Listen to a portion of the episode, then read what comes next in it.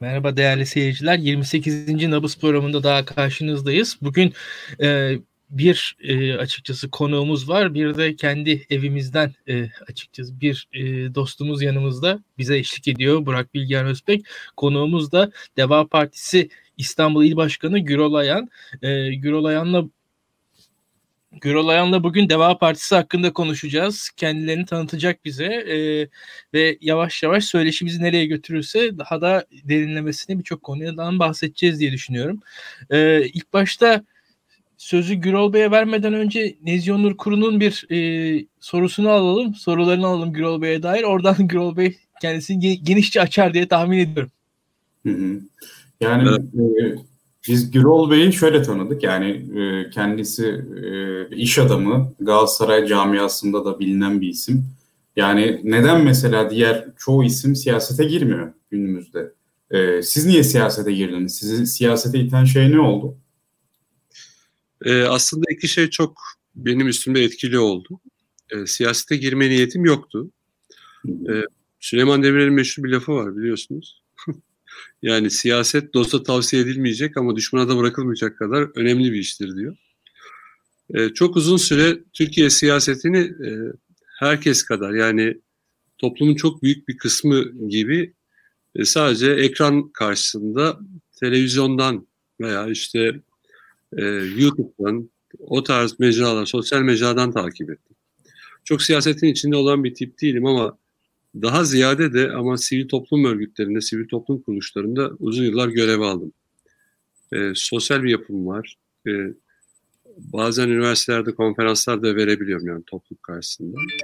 Galatasaray da benim için çok uzun yıllardır e, içinde bulunduğum, aslında düşünce olarak da içinde olduğum bir kurumdu. E, sadece bir e, spor kulübü e, bazında çalışmadım Galatasaray'da. Düşünce derneklerinde, iş adamı derneklerinde çok uzun yıllar zaman harcadım. En sonunda Galatasaray Denetim Kurulu üyesiydim. Siyasete bakışım bu dönem içerisinde e, biraz daha farklılaştı ama. E, siyaset yapan e, insanların toplumun e, temel beklentilerinden, temel isteklerinden uzaklaşıp kendilerine ait bir konfor alanları yarattıklarını gördüm. Ve bunun toplum e, faydasına kullanmadıklarını da çok net fark ettim. Bir kişinin çok şey değiştirebildiği bir dönemde, yani bakın bugün bir e, doktorun bulduğu aşı sayesinde dünyanın e, gidişatının değiştiği bir dönemdeyiz. E, siyasette de hani ben bunda çok etkili olurum değil ama kendi adıma vicdanen e, bir sorumluluk sahibi bir vatandaş olarak, bir vatandaşlık görevi olarak gördüm ben bunu. Bu aslında bir şekilde de bu işe müdahil olma çabası. Bugün benim gibi insanlar genelde daha standart şeylerle çok ilgili olabiliyorlar. Ya da belli sosyal medya gruplarında, WhatsApp'ta, iletişim gruplarında e, eleştirilerini yapabiliyorlar ama hiçbir şekilde dahil olma çabası içine girmiyorlar. E, kendi konfor alanlarını hiç terk etmek istemiyorlar. Biri gelsin bu işi halletsin, biri gelsin bu işi çözsün, bir kahraman beklentisi hep var liyakatli kadrolarla oluşmamış olsa dahi yapılan büyük hatalarla e, ülkenin gidişatı herkes için iyi yere gitmese dahi e, bunu çıkartmak için hiçbir çaba içine girmiyor kimse. Ben vicdanen bir sorumluluk hissettim açıkçası. İkinci sebebim de e, Ali Babacan oldu. Ben Ali Babacan'ı çok uzun yıllardır takip eden biriyim. Yani bir siyasetçiliğin yanında e, doğru bir duruşu var beyefendi en azından kendi konuları konusunda çok bilgili. Zaten eğitimine baktığınız zaman da e, çok donanımlı biri olduğunu görüyorsunuz. Açıkçası e, siyasete girmemde bir sebep de Ali Babacan oldu. O, onun girmesini bekledim diyebilirim.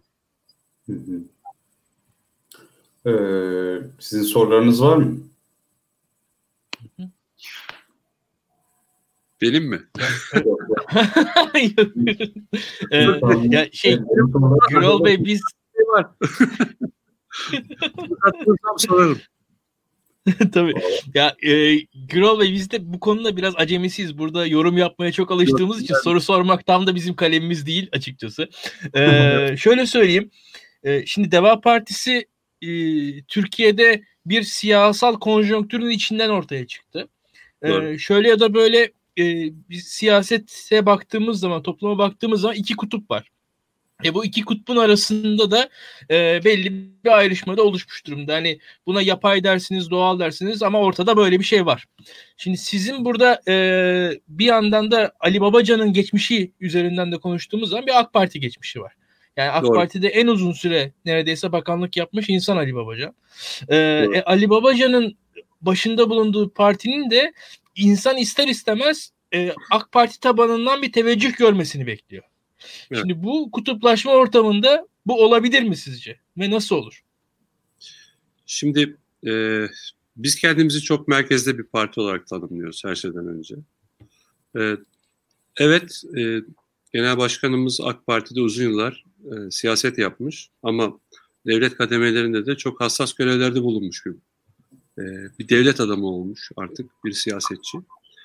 E, baktığınızda e, Ali Bey'in aslında e, bu halk hareketiyle ki ben e, DEVA'yı sadece bir siyasi parti olarak görmüyorum. E, DEVA bir şekilde bir uyanış, bir dediğim gibi siyasete dahil olma e, isteği içinde bulunan insanların bir araya geldiği bir siyasi hareket. E, evet, Ali Bey e, tabanı olarak AK Parti e, tabanından geliyor. AK Parti fikirleriyle e, siyasette ilk e, varlığını göstermiş e, biri. Fakat e, siz takdir edersiniz hangi AK Parti? Benim hep bir iddiam var. E, belki bu bugünkü Recep Tayyip Erdoğan'a e, 2002'deki Recep Tayyip Erdoğan isyan eder diyor. Yani aynı şeyden bahsetmiyor olabiliriz. İsmi aynı kalmış ama ne kadroları, ne fikirleri, ne Türkiye'deki vizyoner yaklaşımı aynı kalmamış parti. Dolayısıyla evet e, Deva Partisi e, Türkiye'nin her tarafından oy alabilecek tek parti olarak gördüğüm bir parti benim. Sadece il başkanı olduğum için söylemiyorum bunu. Bütün sahada gördüğüm de bu. E, ben çok iddialı bir şey söyleyebilirim şu anda ama e, Deva Partisi'nin dışında da Türkiye'nin bütün coğrafyasından oy alabilecek bir parti daha görmüyorum. Ee, Burak Hocam buna katılıyor musunuz? Yani Burak Hocam Elazığlı, e, Anadolu'yu iyi bilen birisi. Fakat görüntüsü şu an 3 piksele düştü herhalde Burak Hocam'ın. Ses geliyor mu bilmiyorum.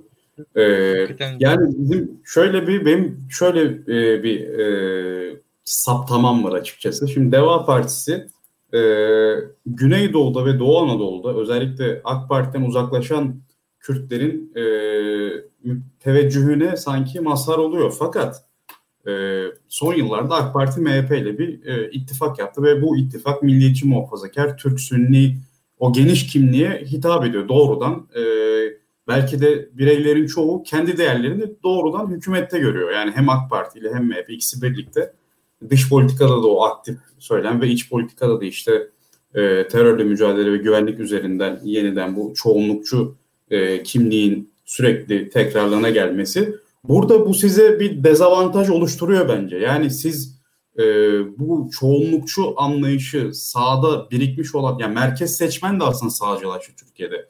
Merkez evet. seçmen, yani merkez seçmen de sağcılaşmışken siz nasıl merkezde durarak bu sağcılaşmış seçmeni e, bir şekilde yakalamayı e, bize vaat ediyorsunuz? Evet. Şimdi e, biz uzun süredir yani bir kongre sürecindeyiz. Türkiye'nin her tarafında bu kongrelerimizi yapıyoruz. Ee, ben Diyarbakır Kongresi'ne gittim. Genel Başkanımızla birlikte. Ee, Diyarbakır'a bilmiyorum takip etme imkanınız oldu mu? Tabii ana akım medyadan çok takip etmek mümkün değil böyle şeyler ama bizzat canlı yaşayan insanlar bunun he, hepsi farkında ve görüyorlar. Sahada bu var. Ee, Diyarbakır'da bizim havalanından karşılanarak şehre gitme sürecimizde oradan ticaret odasına geçtik. Trafik kilitlendi. Ben bugün bir partinin bunu başka bir partinin yapabileceğine inanmıyorum. Sadece Diyarbakır üzerinde de söylemiyorum. Kongre salonunu görmenizi isterdim. Ee, kongre sonrasında sokakları görmenizi isterdim. Diyarbakır'daki çarşıyı görmenizi, esnaf ziyaretlerinizi görmenizi isterdim. Ee, buradaki aslında beklentiye halk zaten cevabı vermiş. Ama bu beklenti bizim beklentimiz değil. Bu aslında halkın beklentisi. sürekli olarak halkı farklı kutuplara yönlendirmek, diğeriyle arasındaki farkı e, çok az olan farkı gösterebilme çabası siyasetçileri bir şekilde kendi interlandını yaratmaya teşvik ediyor. Parçalayarak, bölerek, ötekileştirerek e, kendilerine sabit bir oy kitlesi, sabit bir alan yaratma çabası. Ben Diyarbakır'da gördüğüm şey e, kimsenin ön yargısı olmadığıydı sokaktaki insanın. Akabinde biz pek çok kongreye gittik. E, Edirne'ye gittik. Aynı şey oldu. Özellikle Edirne'deki esnaf harikaydı. İnanamazsınız. E, geçtiğimiz bütün sokaklarda çay ikram ettiler bize. Bir şeyler getirmek uğraştılar. Genel başkanımız kongre salonuna bir saat geç gitti. Çok esnafı dinleyen, onunla dertleşen, ekonomiden de anladığı için özellikle esnaf konusunda dertleşmeyi seven, sorunları çözmeyi seven bir e, yapısı var. Akabinde biz Gaziantep'e gittik. Her söylediğim kongre üstüne koydu. Gaziantep de aynı şekildeydi. Ertesi gün Urfa'yı ben çok merak ediyordum açıkçası. Hani Antep'te beklediğimin üstünde çıkınca e, artık taşlar yavaş yavaş yerine oturuyordu. E, Urfa'da araç konvoyundan şehre giremedik. Urfa'daki salonda yer yoktu. Yani salonun dağılması saatler aldı. Şimdi bu bir teveccüh. Yani bu bir beklenti, bu ihtiyaç. Yoksa e, elimize bir parti geldi, biz bunu e, bir görelim şeyi değil. İnsanların gözünden anlıyorsunuz zaten bunu. Bu bizim için çok yapıcı bir şeydi.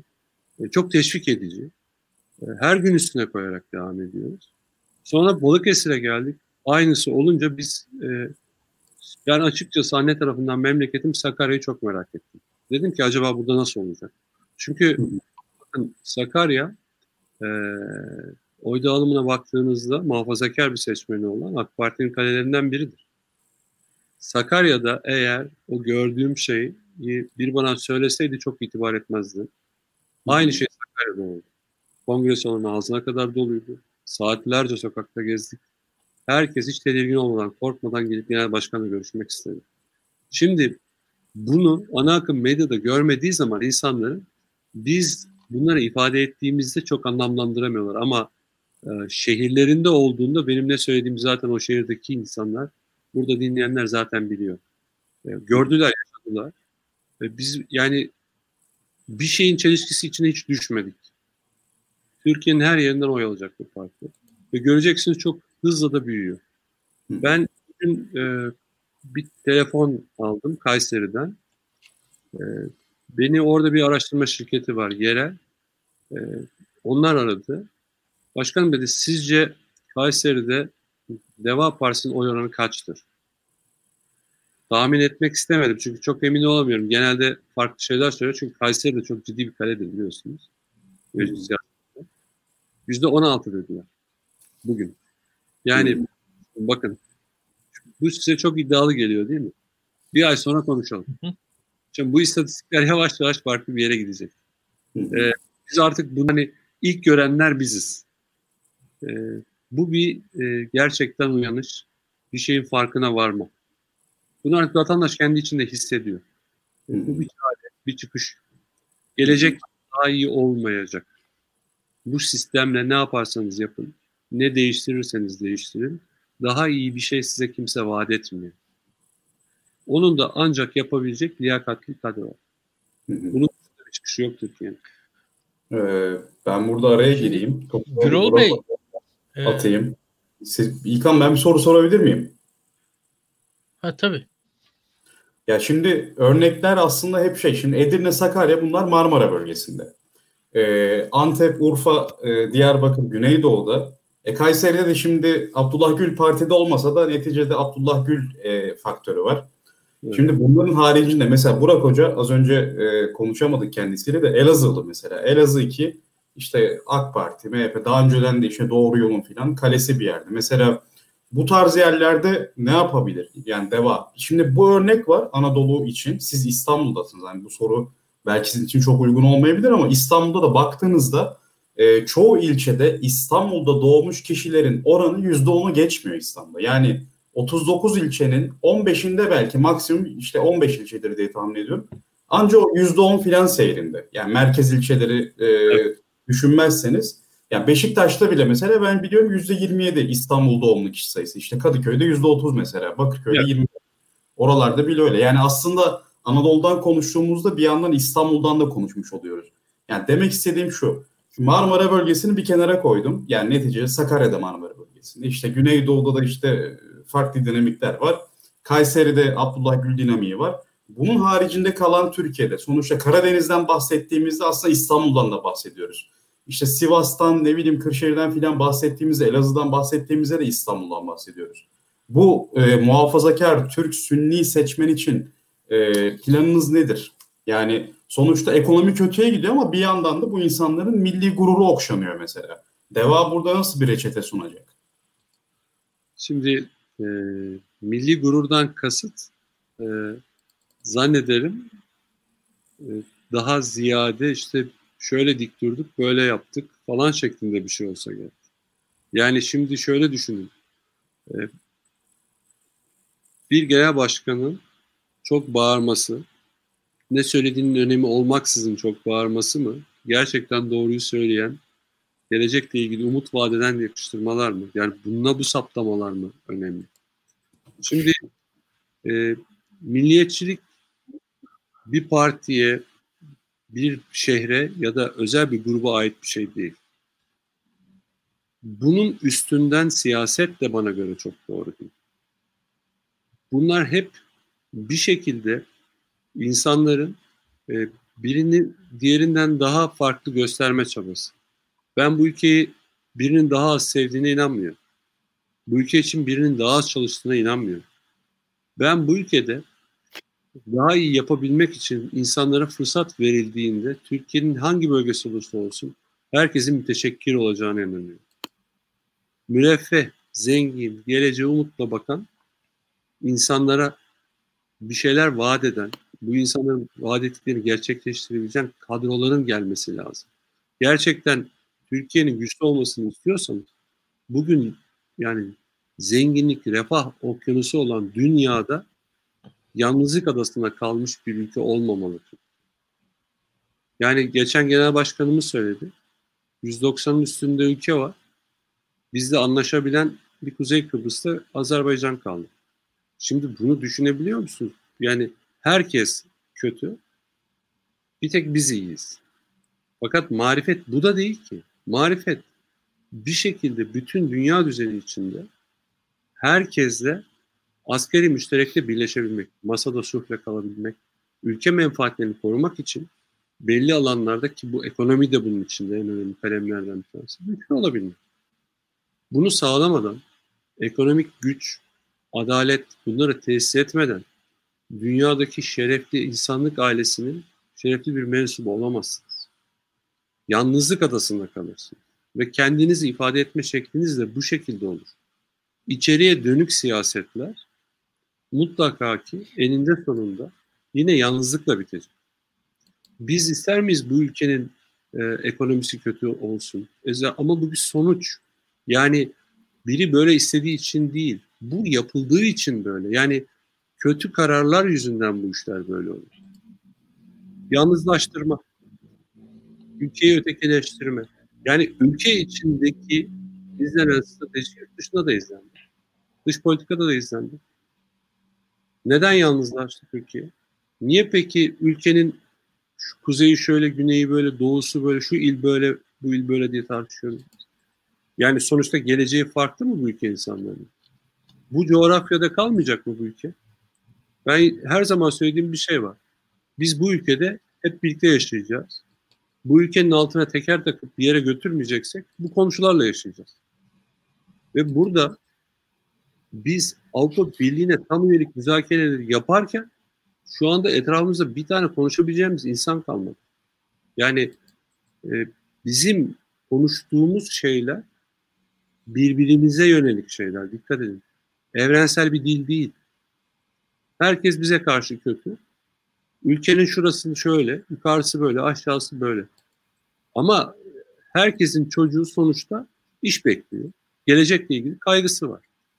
Bir ülkede insanlar şirketlerini kaybedebilirler. Paralarını da kaybedebilirler. Allah göstermesin itibarlarını da kaybederler. Ama gençler umutlarını kaybederlerse ne olacak? Ne, bunun sonu nereye var? Bir gencin umudunu kaybetmesi kadar kötü bir şey yok. Siz kendinizi bu sene daha mı yakın hissediyorsunuz müreffeh, refah seviyesine? Ya da Avrupa'daki bir insanla eşit e, eğitim şanslarına bu ülkenin gençleri sahip olabiliyor mu? İş sahibi olmak için eşit şartlara mı sahip? Bu kadar Avrupa'ya yakın bir coğrafyada ne yaparsan yap zaten bir şekilde senin normalde iyi pozisyonda olman lazım. Yani ancak kötü bir şey yapıyor olman lazım. Yanlış şeyler yapıyor olman lazım. Aldığın hatalı kararlar sebebiyle buraya geldiğini anlaması lazım insanların. Yoksa o bölge ne düşünür? Valla önce herkes çocuğunu ve ailesini düşünsün. Ülkenin geleceğini düşünsün. Bu gençleri düşünsün. Yani gündem yok. Yani şuna bakıyorsunuz. Me- mesela Türkiye garip şeyler tartışıyor. Deprem oluyor bir hafta sonra hiç sanki bizim ülkemizde deprem olmamış gibi böyle bir konu yok. Mesela geleceğin meslekleri konusunda bir kişi gençlere ümit vadeden, umut vadeden bir konuşma yapmıyor. Bizim partimizin içinde bir grup geleceğin meslekleri konusunda çalışma yapıyor. Otomasyon istihdam üzerindeki etkisinin ne olduğunu dair kimsenin fikri yok. Ve bununla ilgili bir çalışma yok. Kıdem tazminatını nasıl geri alırız işçilerinden diye bir tartışma var. Teknolojinin etik değerleri nasıl olacak diye bir tartışma yok. Hukukta hangi kaç tane gazeteci içeride sayabilen yok. Dünya bunları tartışıyor. Yani teknoloji gelmiş kapımıza dayanmış. Aynı kafa devam ediyor. Yani bakıyorsunuz 300 sene geç getiren, matbaayı geç getiren kafa gene bu. Dünyadan uzaklaşmak, kendini yalnızlık adasında hissetmek. Başka hiçbir fark yok. Şimdi e, Burak Bilgehan'ın ben yorumlarını merak ediyorum açıkçası. Deva Partisi üzerinden e, birazcık daha tek tek yani illere, ilçelere bakabiliriz. Mesela Doğu Karadeniz daha enteresan. Ee, birazcık daha zor. İstanbul'da mesela Karadenizlilerden ne kadar ilgi var, ilgi yok onları da ben merak ediyorum. Gürol Bey'i bulmuşken bunları e, konuşacağız. Ayrıca bize e, bu yayın öncesinde sorular da geldi. Bunların da şimdiden bir fragmanını vereyim ben. Yani e, bazı gençler işte biz başladık sonra devam edemedik diyenler oldu bana. Öyle DM'ler geldi. Bundan sonra sanırım size ulaşacaklardır. Onun dışında işte yani il teşkilatına yönelik bu yeni kurulan partilerde oluyor bazen böyle şeyler galiba. Hani yer aldık almadık şuradaydık buradaydık o tarz şeyler ben duydum. Ama bunlardan önce birazcık daha biz daha büyük politikaya bakalım. Yani burada Burak Bilgehan'ı bulmuşken çünkü bu programda bir hani çünkü ben programda Nezi Onurkur ile yaptığımız nabızda biz daha çok rakamlara seçmenler üzerinden gidiyoruz e, seçmen kitleleri üzerine, üzerinden yorumluyoruz. Anketleri yorumluyoruz. Burak Bilgehan'ı bulmuşken birazcık daha büyük politikaya doğru geçiyoruz. Deva Partisi'ni burada nasıl gördüğünü Burak Bilgehan biraz bir anlatsın bize ve oradan Gürol Bey'le biraz bir tartışmaya da başlar diye tahmin ediyorum. Evet. E, Gürol Bey hoş geldiniz. Ben de evet. konuk olsam da aslında kanalın ev sahiplerinden bir tanesi gibi hissediyorum kendimi. O yüzden hoş geldiniz. E, sizi dinlemek çok güzel. Yani Deva Partili politikacıları dinlemek genel olarak güzel. Ancak bu e, e, enteresan bir duruma işaret ediyor. Biz e, uzun yıllardır muhalif olduğumuz için bizim hoşumuza giden şeyleri söyleyen siyasetçilerin genel itibariyle siyasi şansları çok düşük oluyor. O yüzden korkuyorum açıkçası. E, yani e, şöyle bir şey, e, normatif önermelerle ilerleyen bir Deva Partisi var ve bu normatif önermelerin e, işe yarayacağını düşünen bir bir paradigma var Deva Partisi'nde. E, çünkü Ali Bey partiyi kurarken aslında bu popülizm literatürü üzerine çok fazla tartışma yürütüldü kuruluş aşamasında ve popülizm karşıtlığı noktasında partiyi konumlandırma kararı alındı anladığım kadarıyla. E, bu tartışmalara ben de katıldım. Onu da söyleyebilirim. E, fakat orada popülizm karşıtlığını e, siyaset yapma karşıtlığı gibi algılama tehlikesi de yok değil. Yani şöyle söyleyeyim. Aslında popülistler çok iyi siyasetçiler. Ee, popülistler ama demokrasiye ve devlet kurumsallığına çok zarar veren siyasetçiler. Kendinizi popülizm karşısında konumlandırdığınız zaman daha teknokratik, daha elitist bir dile savruluyorsunuz. Bu aslında sizin siyaset yapmanıza da mani olan bir şey. Ve mukadder bir mağlubiyete doğru e, hareket ediyorsunuz. Çünkü siyaset yapmanız lazım. Dolayısıyla bu popülizm ve elitizm arasında bir orta noktayı bulmak gerekiyor.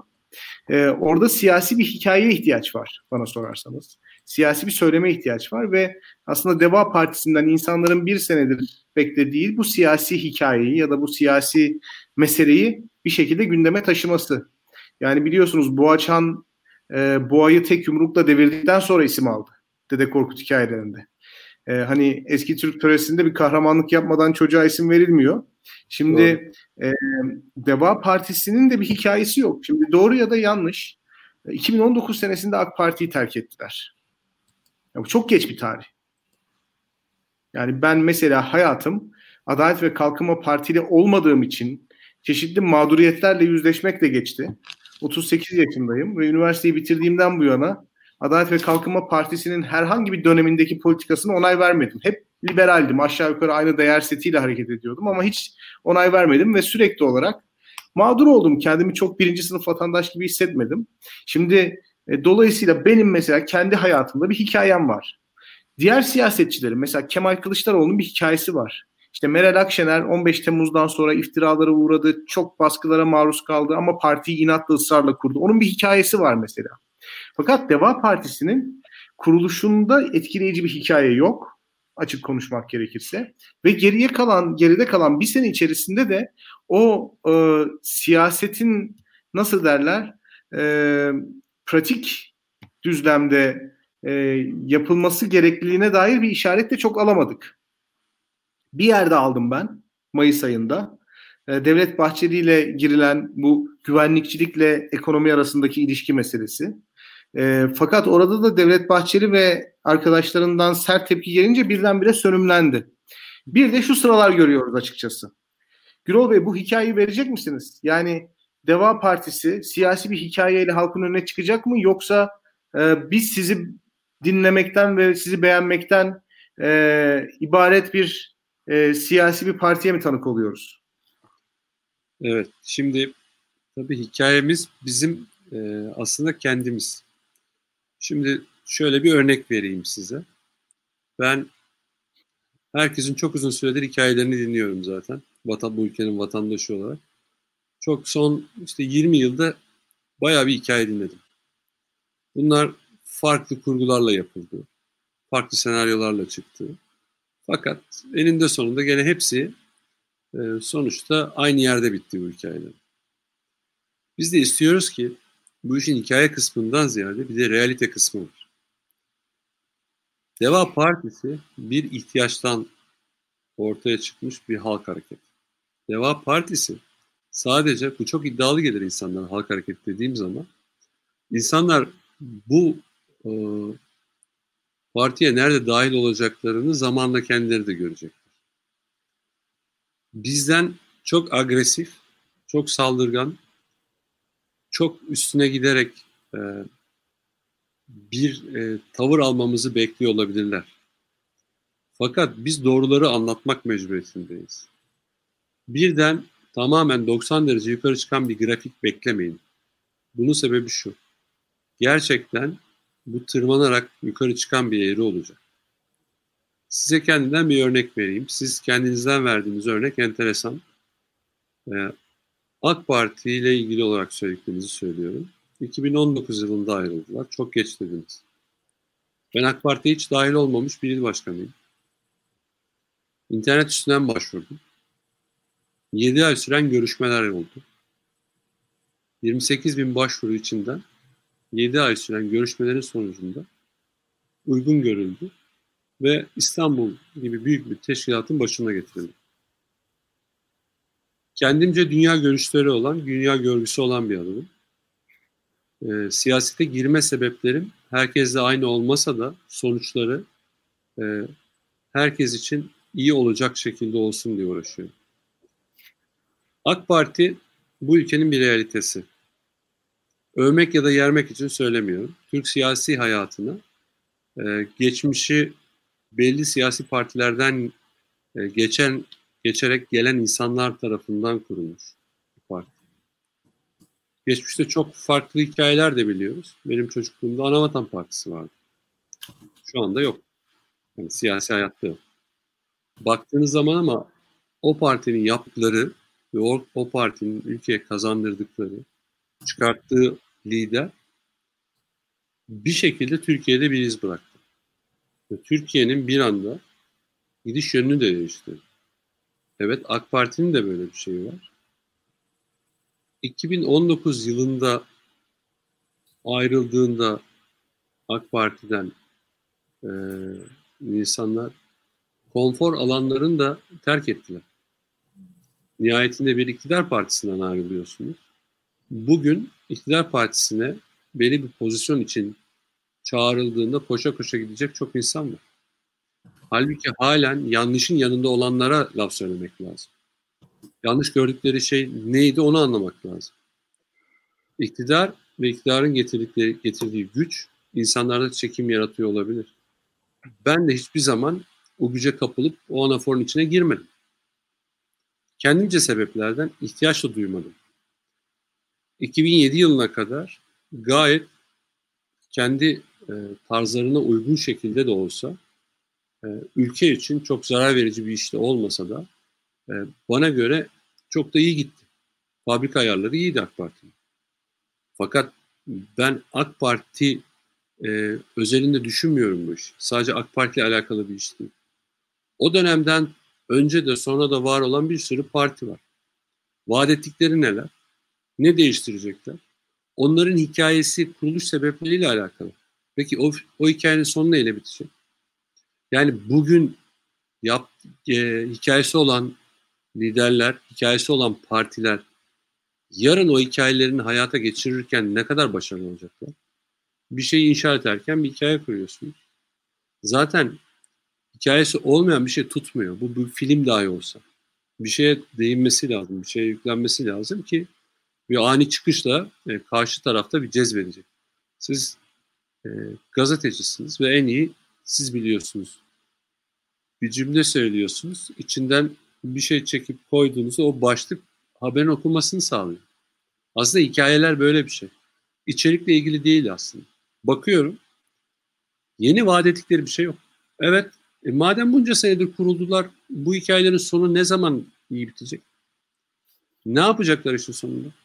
Ellerinden yani e, gelen bu değilse neyi bekliyorlar? E, çok oy alarak e, bakın bu yetkiyi verin, biz ülkeyi buradan buraya götürürüz, uçuruz diyen liderler de vardı. Tek adam oldular, ne yaptılar? İlk çıktıkları ayarları bozdular. Hikayesi vardı AK Parti'nin. MHP kaç senedir ne değiştirdi? Ne fark etti? Yani şimdi başka partilerin hikayeleri üstünden baktığınızda bunlar size sonuç olarak yeni bir şey vermeyecekler. Evet bize gelelim. Deva'nın hikayesi liyakat. Deva'nın hikayesi ülkenin problemlerinin doğru tespit. Deva'nın çözümleri dünya ile ortak. Deva bu ülkenin insanını gerçekten tekrar ederek söylüyorum insanlık ailesinin şerefli bir mensubu haline getirecek. Bu ülkenin vatandaşı olmak, bu ülkenin, bu devletin vatandaşı olmak gerçekten dünyanın her yerinde karşılık bulan, saygı gören bir hale gelecek. Bu iş sadece maddi kısımda, ekonomiyle de çözülmez. Hayata bakış, çevrenizdeki insanlara bakış, evrensel değerlere bakış, hukuka, adalete bakış. Bunlar sizi bir yere götürecek. Türkiye'den çıkan, yurt dışına giden yüz binlerce insan var. Bu insanlar bu ülkede yapamadıklarını başka bir ülkede yapıyorlar. Bunlar diğer ülkelerin hepsinin, partilerin, devletlerin bir hikayeleri yok. Bir sistemleri var. O sistemler insanları bir yere getiriyor. Yani biz dikkat ederseniz Türkiye'den çıkan gençlerin başka ülkelerdeki başarılarını konuşuyoruz. En son Almanya'daki doktorlarımızın, bizim göğsümüzü kabartan doktorlarımızın hikayelerini konuşuyoruz. Peki soruyorum, Almanya'daki siyasi partilerin her birinin kendine özel hikayeleri yüzünden mi böyle oluyor? Bu gençler o hikayelere kapılıp mı buradan oraya gidiyorlar? Bilakis istikrara gidiyorlar. Bugün e, Nobel alan büyük e, başarılara imza atan bilim insanları, bizim insanlarımız Amerika'da yetişiyor. Ve orada alıyorlar bunu. Bunlar popülist günlük e, siyasi hareketlerle onunla buna kavga ederek bir yere getirilecek bir ülkelere gitmiyorlar. İstikrarlı ülkeye gitmeye çalışıyorlar. Bu gencin gittiği ülkedeki baktığı kriter istikrar, adalet, hukuka saygı. Aslında esas hikaye de bu. Biz hep bir hızlı, ani, sert hikayeler bekliyoruz. Ve bu hikayeler sayesinde bir şey olacak zannediyoruz. Hep bir süper kahraman beklentisi var. Yani bakın hep, hepimiz beraber yapacağız biz bu işi. O yüzden diyorum bir halk hareketi diye. Bir kişinin üstüne de kurgulanmış bir şey değil bu. Eğer gerçekten devanın ne yapmak istediğini anlamak isterseniz şunu söyleyebilirim. Ortak akılla yapılacak, istikrarla gelişecek. Başka bizim bir beklentimiz yok. Bizim dikkat ederseniz genel başkanımızın dili gayet sakin, ifadelerini çok net anlatabilir, konusuna hakim bir üsluptadır. Bizden de bunun dışında bir şey beklemeyin. Kavga bizim üslubumuz olmayacak. Kavga ile 3 puan alacağımızı hiç almayalım biz. 3 yok puan alın. Alın Gürol Bey. Yok yok alın siz yine de. Öyle demeyin. Ee, biz Kimden alalım? Ee, şöyle şöyle söyleyeyim size.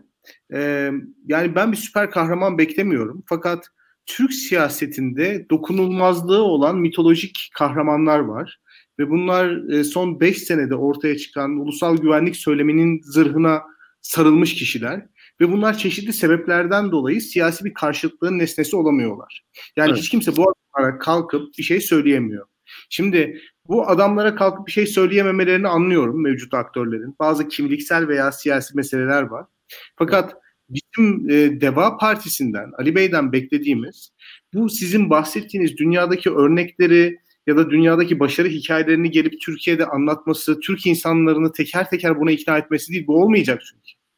Ve başarısız olduktan sonra siyaseten kazanamadıktan sonra e, bunlara inanmanın pek bir anlamı da yok. Siyaset dediğiniz mekanizma zaten, bu kurum zaten bu amaçları e, pratik ihtiyaçlarla bütünleştirip insanları fikirsel olarak ikna etmeden de o yöne sevk etme sanatı. Yani bir anlamda böyle. Yani siz 80 milyonun 60 milyonunu Daron Acemoğlu'nun fikirlerine aşina ve onu benimsemiş hale getirmekle yükümlü değilsiniz. Gerçekten değilsiniz. O bi- biraz bizim işimiz ve birkaç 10 yıl sürecek bir iş. Yani Deva Partisi'nin misyonu buysa bu değil. Bence Efendim? İnşallah dar koridora girer miyiz ülkece? Yani hani yani bu normatif bir şey. Peki. Yani inşallah. Ama dikkat yani, ederseniz bakın evet bu söylediklerinize yüzde yüz katılıyorum.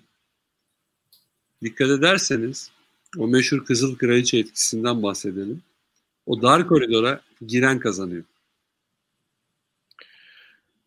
Doğru. Ulus olarak doğru ama burada ya ben buna itiraz etmiyorum. Lütfen yanlış anlamayın. Yani ben sizi çok beğenerek dinledim. Ee, yani e, siyas siyaset dışındaki platformlarda da görüşmek isterim. Sadece burada daha başka bir meseleden bahsediyorum. Peki. Şimdi insanları buna ikna etmek yerine siyasetçilerin oynamak zorunda oldukları bir oyun var.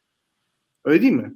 Doğru. Yani toplum kesimlerinin beklentilerini, toplum kesimlerinin sıkıntılarını onların gönderdiği sinyalleri algılamak ve bunu bir şekilde bu sinyallere, bu beklentilere direnen insanlarla bir çatışmaya dönüştürmek. Yani siyaset dediğiniz şey biz onlar dost düşman ayrımı üzerine şekillenir. Mesela Doğru. Güneydoğu ülkelerine gidiyorsunuz oradan bazı sinyaller alıyorsunuz değil mi? Şimdi o sinyalleri aldığınız zaman siz artık bunu cebinize koyup bunu kiminle çatıştıracağınıza bak bakmanız gerekiyor. Orada bir değişim talebi var. Burada da bir statüko talebi var. O statüko talebini bekleyen, bekçisi olan insanlar var. Şimdi bu insanlarla bir çatışma süreci başlayacak mı? Yani Ali Bey ve Deva Partisi kadroları e, bir şekilde artık nasıl derler e, bu er meydanına çıkıp bu çatışmanın içerisine girecekler mi? Şimdi girerlerse buradan eğer galip çıkmaları halinde bence Deva Partisi başarılı olacak. Ama minderden kaçarsa sürekli olarak PDF paylaşarak gelişmiş endüstriyel batı ülkelerinin modellerini bir norm olarak Türk toplumuna sunarsa bence haklı ama başarısız bir parti olarak devam edecek. Ne dersiniz buna? Katılıyorum. Aslında bir yerde şunu söylüyorsunuz. Fazla İskandinav tipi siyaset yapıyorsunuz. Fazla evet. bir yapıyorsunuz değil mi? yani şöyle siyaset özünde aslında bir meslek gibi görünüyor. Fakat değil. Yani ben keşfettiğim şey şu. İnsani ilişkilerin çok etkili olduğu, e, siyasetçilerin birbirini bir şekilde tanıdığı, onlarla ikili ilişkilere girdiği ama illa nihayetinde de rakip olduğu bir şey. Şöyle düşünsek daha e, bunu hadi benim e, bir spor yöneticiliği kısmından da bir örnekle versem size. Desteklediğiniz takımın maçına gittiğinizde tribünlerde rakip takım da oluyor. Sizin e, rakip takımın taraftarı da oluyor. Taraftarınıza baktığınız zaman şöyle bir fark görmüyorsunuz. Yani yaşlı taraftar, genç taraftar diye bir şey yok. Zengin taraftar, fakir taraftar da yok. Şöyle bir şey de yok. Yani a kadın, erkek yok. Dinini bilmiyorsunuz zaten. Ee, eğer şeyse hani çok önemli bir e, güç maçı falan yapıyorsanız burada şey de var. Bir anda bakıyorsunuz e, hangi bölgeden geldiğini tahmin edemediğiniz insanlar da görüyor. Gurbetçi tabir ettiğimiz taraftar grupları da görüyor. Herkes sahaya bakıyor. Ve o top çizgi geçtiğinde herkes yanındakine sarılıyor. Keşke pandemi, pandemi olmasa da hep beraber yine aynısını yapsak. Bu büyük bir coşku yaratıyor. O esnada herkes bir tek şeye bağırıyor, gol diye. Şimdi ben de diyorum ki, evet haklısınız. Çok İskandinav görünüyor olabiliriz. Ee, biz burada siyaseti kutuplaştırıldığı için bu ülkenin buraya geldiğini de ifade etme mecburiyetindeyiz. Şimdi bakın bir şekilde iktidar olabilirsiniz. Öyle ya da böyle. Şu anda iktidar olmanızın e, Türkiye'ye faydası olsun diye istiyorsanız belli kuralları var. Belli yöntemleri var bu iş. Yani siz bir bölgedeki insanın e, bütün canını yakarak ülkenin diğer tarafından oy al, alacağım diye mutlu olacak ve bu ülkede de bunun üstüne oturup siyasi iktidar koltuğunda oturmaktan mutlu olacaksanız zaten bu partinin beklediği siyasi anlayışta değilsiniz. Ben iktidar olmak istiyorum ama ülke için doğru bir şey yapmak için istiyorum. Ama iktidar olurken kötü bir şey yaparak veya kutuplaştırarak iktidar olursam zaten ulaşacağım hedef bu değil benim. Ben bütün ülkemin tamamının benle hemfikir olmasını beklemiyorum. Ama beni anlamasını istiyorum. Hiçbir zaman ben komşumun hangi partiyle veya neyle ilgili olduğuna inan e, önem vermiyorum. Benim komşum, komşum olması önceliğimdir. Üst katımda, alt katımda, yan, yan tarafımda oturuyorsa yan mahalledeki adamın derdi derdimdir. Şimdi diyorum ki bakın Van'daki bir adamın çocuğunun gelecek kaygısı Edirne'dekinden farklı değil. Sen bu adama ne siyaseti yapacaksın? Sen oralısın, ben buralıyım yapayım. Yok ben senden daha çok seviyorum. Neyi çok seviyorsun? Çok seviyorsan ülkene hizmet et.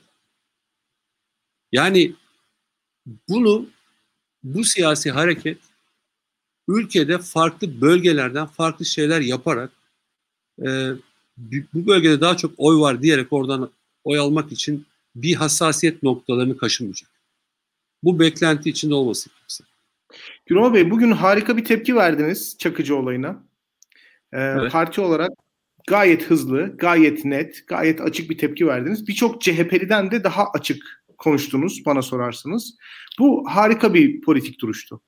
Yine e, Kobani olaylarından dolayı yaşanan kayyum atanmaları ve belediye başkanlarının tutuklanmasına da çok net, çok sert tepkiler verdiniz. Bu, bu da bence gayet iyiydi. Şimdi Deva Partisi aslında uzun zamandır unutulmuş olan bir e, noktayı e, yavaş yavaş kapatmaya başlıyor. Bu aslında merkez değil. Bu aslında biraz daha liberal bir nokta. Biraz evet. daha insan hakları odaklı, biraz daha değer, değer odaklı, kategorik e, bir nokta. Açık söylemek gerekirse. Şimdi yalnız bu böyle yüzde üç, yüzde dört al, alma noktasına giderseniz yani oyunuz yükselirse o kadar hoş karşılanmayacak. Yani siz istemeseniz de siz bir karşıtlığın içerisine çekileceksiniz. Daha açık konuşayım, kitabın ortasından konuşayım. Tabii, tabii. Bakın, e, biz günde beş vakit vatan haini ilan edilen insanlarız. Bizi vatan haini ilan eden insanların bu vatanı bizden neden daha çok sevdiğine dair de bir fikrim yok açıkçası. Yani neyi eksik yaptığımızı da bilmiyorum. Mesela benim ödenmemiş trafik cezam bile yok. Yıllardır çalışırım. Hiç kimsenin fiziksel bütünlüğüne zarar vermedim. Ülkemi de çok seviyorum. Yurt dışına gitme imkanım olmasına rağmen de gitmedim. Fakat bağıran adam ülkesini çok seviyor Türkiye'de ve bu insanlar size de bağıracaklar. Evet. Kontrolü bu insanların elinde siz de kriminalize edecekler. Benim başından itibaren sormak istediğim soru şu. Bir çatışma yaşanması durumunda, yani Türk siyasetinde bir kırılma yaşanması durumunda, Deva Partisi bu çatışmanın içerisinde yer almayı, e, bunu da illa popülist bir kutuplaşma stratejisinin gereği olarak değil, bir değer savunusu veya bir hani ülkenin menfaatine uygun bir politik olarak gördüğü için yapabilir. Ama neticede bu çatışmanın içerisinde var olmayı seçecek mi? E, bu güveni insanlara verebilecek mi? Deva Partisi'ne meyleden insanlar bu partinin bu çatışmalardan kaçıp gitmeyeceğini nereden bilecek? Çok güzel söylediniz. Son cümlenizi söyleyecektim. Hı hı. Çatışmanın e, fikir çatışması olacağını umarak söylüyorum. Tabii tabii tabii. Çünkü hani bize göre e, fiziksel olarak bir yüzde elli yok. Yani evdeki, sokaktaki, yoldaki falan biri yok. Bu ülkenin vatandaşı var. Bu ülkenin gerçek sahibi halk. Bu bir. İki, evet e, Deva Partisi'nin çok üst perdeden sert şeyler söyleyebileceğini duyarsınız. Ama bu ülkenin gerçekten hukuk adalet düzenine aykırı, ülke menfaatine aykırı bir şey olduğunda olur. Yani Deva Partisi meydanı bırakıp gitmez. Dikkat ederseniz Genel Başkanımız bir kongrede Korkma Türkiye diye dikkat edin Korkma Türkiye diye bir sloganla başlattı ve biz o günden beri yaklaşık 8-9 gündür Korkma Türkiye diyoruz. Ee, şöyle tarif edeyim. Bu bir yozlaşma aslında tartıştığımız konulara dikkat ederseniz bu yozlaşmanın sonuçlarını tartışıyoruz biz. Yozlaştıran şey aslında güç değil. Çünkü bir güç yok. Korku var. Korku insanların yozlaşmasına veya gücü elinde bulunduranların yozlaşmasına sebep olan şey. Korkutan istediği yozlaşmayı sağlıyor. Korkan da bunu görmezden geliyor, müsaade ediyor. Biz doğru bildiğimiz şeyleri sonuna kadar savunacağız. Herhangi bir e, bu çatışma alanı demek çok doğru gelmiyor ama tartışma alanı diyelim. Gene kibarlığımızı bozmayalım. Tartışma alanından çekilmeyeceğiz. Geri de gitmeyeceğiz. Doğru bildiğimizi sonuna kadar da savunacağız. Bu bizim tarzımız değil. Yani kavga etmek isteyenler için bakın dünya profesyonel bir iş bulmuş. Boks yapsınlar. Öyle derebelik, ona atarlanmak, buna bir ya bırakın işte bu, bu çağ bitti. Yani bu işler bitti. Bu ülkenin menfaati gerçekten ortak akıldan geçiyor. Yani bir şeyi yasak, ötekine günah, öteki öyle değil. Siz dünyadan uzaklaştıkça bu ülkenin gencini kendi çocuklarınızı, torunlarınızı bakın medeniyetten uzaklaştırdıkça sefalete yaklaştırıyorsunuz. Ben bu ülkenin bir evladı olarak söylüyorum. Ülkemin menfaati bir an evvel uygarlık trenini yakalamaktır. Artık hangi kompartımana denk geleceğiz bilmiyorum ama bir şekilde bilmek lazım. Giderek ara açılıyor. Bunu yani bu bir şey değil. Ee, bir üstten bakış, e, öngörü falan. Realite bu. Bakın dünyanın tartıştığı meselelerin içinde değiliz. Dünya küresel ısınma tartışıyor. Dünya göç tartışıyor. Farkları gözetmek, gelir dağılımındaki adaletler. Dünyanın tartıştığı şey bu. İşte teknoloji kullanımının insan hayatına evrilmesi. Ya ben mesela şunu tartışan birini görmüyorum. Teknoloji gelişiyor. insansız araç başladı. Biz İstanbul'da plaka konuşuyor. Ya arkadaş 3 sene sonra şoför kalmayacak. Sen bunu tartışsana. Plaka tartışması yapmandaki mevzu şu. Az önce söylediğiniz şeyi yapıyorlar aslında. Sizi bir fotoğrafa çekiyorlar. Saçma bir şey tartıştırıyorlar. Siz ondan bakınca gaz buluyorlar. Gaz bitince toz buluyorlar. Bir şey çıkarıyorlar. Ya bak bu işin bu gençlere falan faydası yok. Yani Gençken bir soru sormak istiyorum. Ama öncesinde de Burak Bilgehan Hoca 11'de Halk TV'de e, Oğuz Kansalıcı ve Canan Kaftancıoğlu ile yayına katılacak. Canan, Canan Hanım'la değil mi? Galiba ya, evet. Bu evet. çakı meselesini falan konuşacak orada. Or, e, bizim yayından sonra oraya için yani. Oraya yönlendirelim. Şimdi ben somut bir soru sorayım. İstanbul'a dönelim. Burak Hocama da e, iyi yayınlar dileyelim. Son olarak bir şey söylemek istiyorum. Gürol Bey, çok e, aklı başında bir insansınız. Çok aklı serimle konuştunuz. Hakikaten biraz böyle üzerinize geldim gibi oldu. Böyle sert sorular sordum gibi oldu. E, hakikaten sizin gibi insanların siyasette daha fazla olmasını çok isteriz. E, hakikaten keyif aldım ben. E, ama dediğim noktaları da bir düşünürseniz hani siyasetin gerçekliği e, ve idealler arasında optimum nokta olabileceğini düşünürseniz çok makbule geçer. Çok teşekkür ediyorum. İzninizle ben aranızdan ayrılıyorum. Teşekkür ederim. Size de iyi yayınlar. Sağ olun. Görüşmek üzere arkadaşlar. Şimdi size e, güncel hayattan bir soru soracağım. Ben geçen gün Avcılar'da bir düğüne gittim. E, Avcılar yani CHP'nin sürekli yönettiği bir yer. 1990 yani DSP'den CHP'ye geçti ve hiç AK Parti'ye geçmedi. E, hatta şöyle söyleyeyim e, tekrarlanan İBB seçimlerinde de İstanbul'da 6. sırada yani %63 gibi bir oy aldı Ekrem İmamoğlu. Şimdi böyle bir yerde ben çocukluk arkadaşlarımla oturdum masada. Ee, üniversite mezunları geneli. Ya benden bir iki yaş küçükler de var ya da 3-4 yaş küçükler. Şimdi konu siyasetten açıldı. 10 genç var orada. Biliyorum içinde içlerinde AK Parti olan bir kişi, bir iki kişi var işte. 5-6 kişi muhalif. Ya sadece iki kişi Deva Partisi'ni tanıyor. Ve bu insanlar üniversite mezunu ve İstanbullular. Yani İstanbul'da doğma büyüme insanlar. Hatta bazılarının anne babası da İstanbul'da doğma büyüme. Yani şimdi Deva Partisi böyle bir seçmen grubuna da ulaşamıyor. Yani ben burada şunu sormak istiyorum. Bu partinin e, kurumsallaşırken biraz yavaş hareket edip sahayı kaçırması mı yoksa sizin sahada karşılaştığınız bazı zorluklar mı var? Yani ikisine de cevap verirseniz çok sevinirim. Tabii. Aslında e, şöyle, e, sahada karşılaştığımız bir zorluk yok. Çok ciddi bir teveccüh var. Biz açıkçası bu kadar hızlı yol alabileceğimizi düşünmüyorduk e, bazı ilçeler birbirinden farklılık gösteriyor. Mesela siz böyle bir toplantıyı Esenyurt'ta yapsaydınız o oran çok farklı çıkardı. Şimdi bakın Türkiye'deki... Hemen.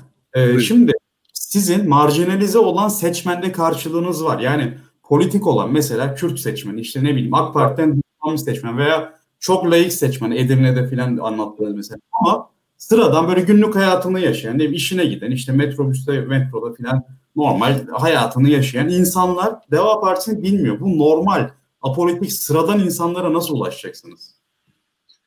Şöyle. Hatta şöyle bir şey var. Mesela Gürol Bey çok siyasetin dışında konuşuyormuş gibi duruyor ama en politik kitle Gürol Bey'i daha iyi takip ediyor aslında. Yani evet. öyle bir durum var bir yandan da. Yani evet. Gürol Bey çok siyasetin e, kimlik şeyine falan çok girmiyor ama o tarz e, gündemi daha yoğun insanlar, o tarz hani hem e, diyelim sıkıntıları olan insanlar Gürol Bey'i daha yakından dinliyorlar. Öyle bir sıkıntı öyle, öyle bir terslik de var aslında. Yani hani belki de daha bir tabanınız olabilecek insanlar, daha apolitik, siyaset dışı insanlarla pek bir temas sıkıntınız var gibi ben de görüyorum öyle söyleyeyim.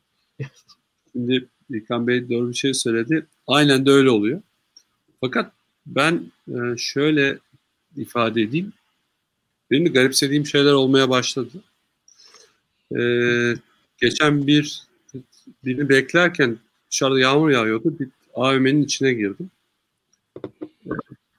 Bekliyorum. Karşıda genç bir bayan geldi. Yol Bey nasılsınız dedi. Ben teşekkür ederim iyiyim dedim. Şimdi tabii tanımıyorum. Ya özür dilerim dedim. Tanı, tanıyamadım. Kusura bakmayın. Yok dedi siz beni tanımazsınız. Ben sizi tanıyorum dedi. Şimdi anlamadım. Nereden tanıyorsunuz dedim. Ya siz dedi İstanbul İl Başkanısınız. Ya dedim siz nereden biliyorsunuz? Ben hani takip ediyorum. Şimdi e, girdiğim alışveriş merkezi İstanbul'un merkezi yerlerinden birinde yani Etiler'de bir yer. Şöyle Zincirlikuyu'da. Şimdi orada öyle bir e, şey olması benim garibime gitti. E, şöyle garibime gitti. Normalde insanlar o kadar hızlı bir hayatın içindeler ki dikkat ederseniz İstanbul gibi bir yerde bir toplantınız varsa bile aslında toplantı yapmak değil toplantıya ulaşmak mesele. Yani toplantı yerine ulaştığınızda kendinizi çok büyük bir iş yapmış gibi kabul edebilirsiniz. Yani yarısı halloluyor işin.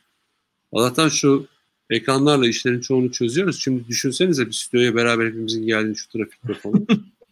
ben, ben gerçi partinin ofisindeyim şimdi rahatım. Kendi yerimdeyim. Evet, şey çalışabiliyorum. Ee, ama az önce söylediğiniz çok doğru. O, o arkadaşlar neden bilmiyor biliyor musunuz? Şimdi bir genç seçmen, yeni seçmen geliyor. Bakışları tamamen farklı. Birincisi bu. İkincisi vatandaşı bu işten soğuttu. Ya bakın ben siyasete girmeden evvel o söylediğiniz adamlar, bütün siyasi partileri biliyorum ama görmek, duymak istemiyorum. Televizyonda sürekli bar bar bağıran insanlar görüp, mesela ben bir Türkiye'de tartışma programı yapıldığına da inanmıyorum. Şimdi gazeteci arkadaşlar bana kızmasınlar. Seyrediyorum. Televizyon programı seyrediyorum. Aynı üç tane e, bilir kişi diyorum ben onlara. E, başka bir şey diyorlar da ben bilir kişi diyorum. O üç arkadaş depremi konuşuyor. İdlib'de siyasal derinlik, Azerbaycan, doğalgaz bulunması. Ya arkadaş bu, bu nasıl bir iş? Yani bir şeyin uzmanı olur insan da bunu saydığım şeylerin hepsi birbirinden farklı şeyler. Nasıl hepiniz hep aynı kanallarda aynı şeyleri söylüyorsun? Şimdi bana kızmasınlar. Siyasetçiler de aynı böyle oldu. Ben artık e, normal televizyon seyretmeyi bırakmıştım. Yani. Şeyi seyretmiyordum. Kesinlikle. Haber programı seyretmeyi bırakmıştım. Hele bu partilerin meşhur o meclislerinin e, grup toplantıları olduğu günleri falan seyretmek mümkün değil zaten. Herkes birbirine nasıl hicivli hakaret edebilir. Ama bir tane mesele tartışılmıyor. Bir tane. Mesela taksi plakası tartışıyorlar. Ve çok garibime gidiyor. Bakın ben bir şey söyleyeceğim şimdi. Taksicinin en büyük problemi ne biliyor musun? Sorayım şimdi bilmiyorlar hiçbiri. Ben biliyorum. Taksicinin en büyük problemleri birkaç, birkaç tane var da en birini söyleyeyim size. Bir meslek grubu düşünün. Eğer orada çalışıyorsa çalıştığı yerde kendi sosyal güvenlik primini yatırır mı? Patronu yatırır. E, taksici kendi sosyal güvenlik primini yatırıyor. Niye? Ya niye? Ya sadece niye bu meslekte bu? Adamlar yıllarca bijon satın almaya kalktılar. Bijon satın almak diye bir şey var biliyor musun? Bir, ta, bir lastikte dört tane bijon var. 16 bijon bir taksi plakası. Yıllarca babadan oğula bijon satın alıp bir tek arabanın bir tekerinin parasını almaya çalıştı. Herkes taksi plakası üstünden konuşurken taksicinin problemini veya o esnafın problemini konuşan yok. Mesela servis şoförün problemini bilen yok. Çünkü artık siyasetçi kasti olarak vatandaşı siyasetten uzaklaştırdı, kasti yaptı bunu. Özellikle kavga ortamı yana, yaptı. Böyle danışıklı dövüş diyorum ben bunlara. Herkes yerinden çok memnun. Vatandaşın problemi ilgili bir Allah'ın kulu yok. O yüzden vatandaş siyasetten uzaklaştı. Gerçekten e tabii nereden bilecek adam? Duymak istemiyor. Bir şey söylersen vatan aynısı. Ya bu bu kadar vatan bu kadar ucuz bir şey değil ki hain olmak bu kadar kolay olsun. Ya bu kadar basit olur mu bu? Yani meselenin kendisini kaçırıyorsun. Ama ne diyorum bakın. Plaka tartışıyorsun. Ama bak 3 sene sonra 5 sene sonra şoförsüz araba gelecek diyorum. Sen taksinin e, kondisyonundan bahsediyorsun. Fiziksel durumundan. Fakat başka bir şey var. Şu anda dünyada elektrikli araca geçti. Artık biliyorsunuz Avrupa'da dizel araç kullanmak yasak. 2034 yılından sonra Avrupa'da benzinle çalışan, dizel çalışan yok bitti. Bam. Ne olacak şimdi? Bizim biliyor musunuz otomotiv sanayimizin bütün yan sanayimizin de bu arada elektrikli araç üretmeye uygun hiçbir sertifikası yok. Yani biz şu anda otomobil ihraç eden bir ülkeyiz ya. Edemeyeceğiz. Bak en büyük ihraç kalemlerimizden biri kapanacak. Peki bunu tartışan var mı? Yok. Hasti bunu tartışmıyor. Çünkü kimse ayıbını göstermez. Esas meselem bu. Bunu tartışma. E, siyasette vatandaş kaçar. Biz sahaya iniyoruz. Avcılara da gideceğiz. Etkinliklerimiz var. Gençler için bir program hazırlıyoruz şu anda. Gençleri geleceğin meslekleri konusunda eğitim diye bir program hazırlıyoruz. Şimdi İstanbul'da. Şimdi bakın basit şey. Ben e, lise, ortaokul yıllarında çalışıyordum. Yani e, okul dışında da. Memur çocuğuyum ben. Çalışırken televizyon tamir ediyordum. Uydu sistemleri falan takıyordum. Sonuçta ondan sonra da elektronikle ilgili bir okula gittim. Şimdi bir şey söyleyeyim. Televizyon ilk önce tamir edilirken tüplü televizyonlar vardı. Tuşlu. Sizin yaşınız bir şey yapmaz. Siyah beyaz tüplü televizyonlar, renk televizyonlar. Önce biz parça değiştirdik. Sonra elektronik parçalar lehimlerle değiştirdik. Sonra bir sistem geldi. Kartuş takıyorsun çalışıyor. Arızalıyı biliyorsun atıyorsun. Sonra ne oldu? Gitti. Tüp gitti, o gitti, o gitti. LCD geldi, plazma geldi falan. Şimdi LED TV'ler var değil mi?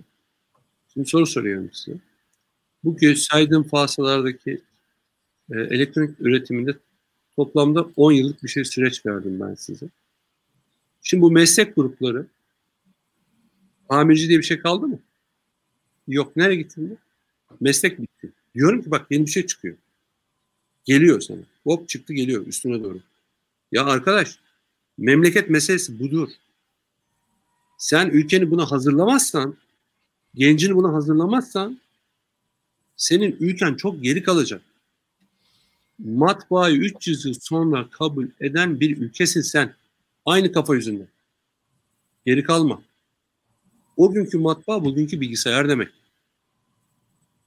Elon Musk tutuyor 10 bin uydu atıyor alçak yörüngeye değil mi? Niye atıyor bunu?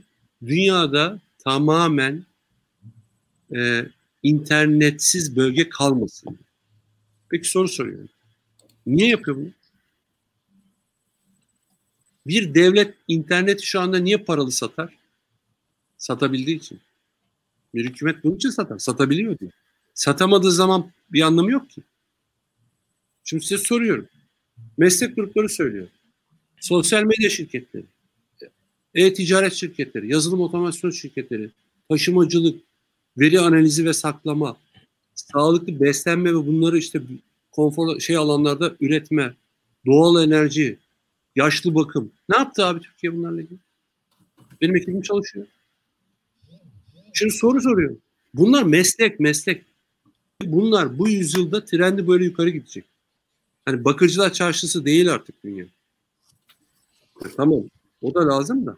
Şöyle bir şey ee, şimdi Deva Partisi argümanı aslında ama Türkiye'de milli gelir yani kişi başına düşen gelir seviyesi 13 bin dolardan 7 binlere düştü. Ee, geniş işsizlik %30'a yaklaştı. Genç işsizliği %30'a yaklaştı. Şimdi biz geleceğin mesleklerini konuşurken, işte Avrupa çok ilerliyor falan konuşurken aslında Türkiye çok geride.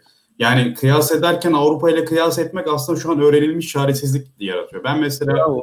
genç Bravo. olsam somut şeyler duymak isterim. Yani şunu duymak isterim mesela. Ee, ilk önce İstanbul'da Deva Partisi ne yapıyor? Yani kurumsallaşmak için ne yapıyor? Ben Medyaskop, Medyaskop yayınınızı dinledim bu yayından önce. Şundan bahsettiniz. Mesela kurumsallaşırken e, önünüze çıkan engellerden bahsettiniz. Bu engelleri nasıl aştınız ve ne yapacaksınız? Bunları daha somut bir şekilde ifade, ifade edebilir misiniz? Peki. Şöyle söyleyeyim. Bizim ağırlıklı başvurumuz internet üstünden oldu. 30 binleri geçtik biz. İstanbul'dan bahsediyorum. Bize tabii fiziki koşullarda bir il binası gerekiyordu. Ve ilçe yapılanmalarımızdayız. Ee, ben 14 Ağustos'ta görevi aldım. Kurucu heyetimle beraber. Ve biz çok hızlı girdik. Görüşmelerimizi yaptık. Elimizde büyük bir data vardı. Daha evvel İstanbul'da çalıştığı bir dataydı. Gerçekten çok e, dolu bir e, şeydi, bilgiydi. E, bilgi veri bankasıydı. E, bunlarla görüşmeye başladık. İstanbul'da teşkilatlama çalışmalarında biliyorsunuz İstanbul'da 39 ilçe var. 39 ilçenin 22 tanesi bitmiş durumda. Yani şöyle bitmiş durumda. İlçe başkanı belli, kurucu heyetleri belli, işte aşağı yukarı nerede nasıl olacakları belli. Diğerleri de yani çok kısa sürede belli olabilecek durumda. Biz çok gerçekten çok e, detaylı çalıştık. Yani pandemi koşullarında da çok detaylı çalıştık. Toplantılarımızı mümkün olduğu kadar yüzde yapmaya çalıştık ama bütün hijyen, temizlik ve mesafe kurallarına uyarak yaptık. Çok şükür bugüne kadar da bu konularla ilgili bir sıkıntı yaşamadık. Sonra devam edeyim. Ee, biz e, il binası tutmak için büyük bir çaba içine girdik. Biliyorsunuz Deva Partisi devletten yardım alan bir parti değil. Ee, şu anda Deva Partisi'nin e, prensip kararı da bir bağışçı tarafından bir para verilerek işte bir hamilik yapılması falan da değil. Asla kabul etmiyoruz bunu. Biz kendi imkanlarımızla yapacağız bunu diye. Çok üstüne basarak söylediğimiz bir iş bu. Aynı şekilde devam ettik. Ee, 22-24 olması lazım. Ee, kontrat yaptık il binası için. Bütün emekçiler beni tanıyor aşağı yukarı. Bu ana harflerdeki. Bu yaptığımız kontratlar 24 e, saat içinde iptal edildi. Evet. Ee, ben size şöyle söyleyeyim. 3 tane ofis kiraladım. Kendi imkanlarımızla. Ee, ben şu anda hazır ofis kiralayan şirketlerin bir tanesinde, cesur şirketlerden bir tanesinin içindeyim şu anda. Burası gördüğünüz bir şey il binası gibi değil. Açık alanda herkesin çalıştığı, bizim arkadaşlarımızın da günlük olarak gelip çalıştığı ofis alanları. Ee, bazı yakıştırmalar yapıyorlar. Evet çok donanımlı, liyakatli, aklı başında ülkesini ve gerçekten ailesini seven, geleceğe umutla bakan insanlarla çalışıyoruz. E, fakat bir şekilde sadece beyaz yakalılardan oluşan bir parti değil. Bundan yüzde yüz emin olabilirsiniz. Ben size çok net söylüyorum. Arnavutköy'de beraber gezmek isterim bütün diğer partilerle beraber. Esenyurt'ta beraber gezelim görsünler. Ben de Şimdi, e, beraber gezelim. Tabii. E, Gürol Bey, e, şimdi partinizin lideri Ali Babacan e, Türkiye'de tanınan bir isim. Yani evet. birazcık da e, kendi adıma e, birkaç hani anketleri e, biraz derinlemesine inceleme şansım oldu.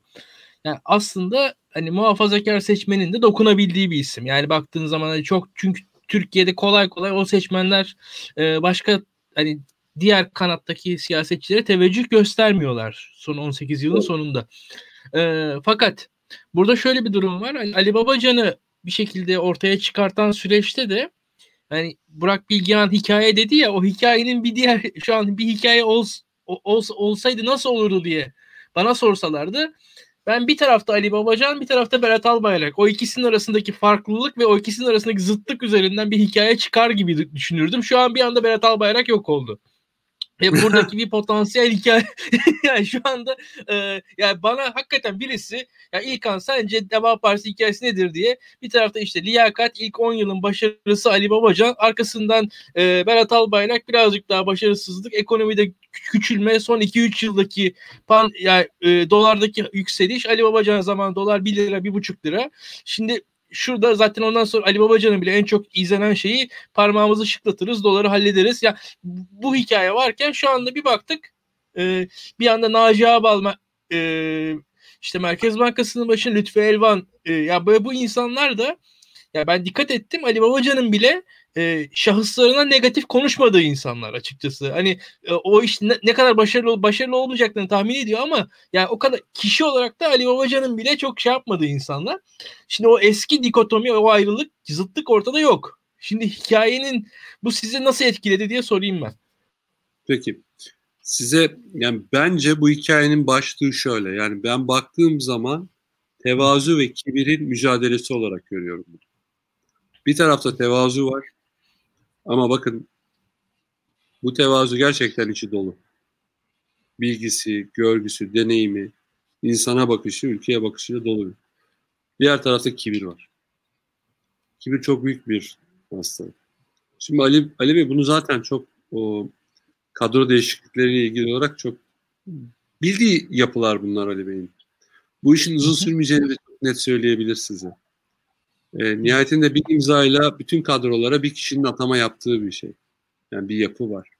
Yani siz Merkez Bankası Başkanı'nı atasanız ne olacak? Altı, altı tamamen sizin yine liyakatsiz o, o bir şekilde istediğinize göre karar verdiğiniz bir yapıyla doluyorsa bir anlamı yok.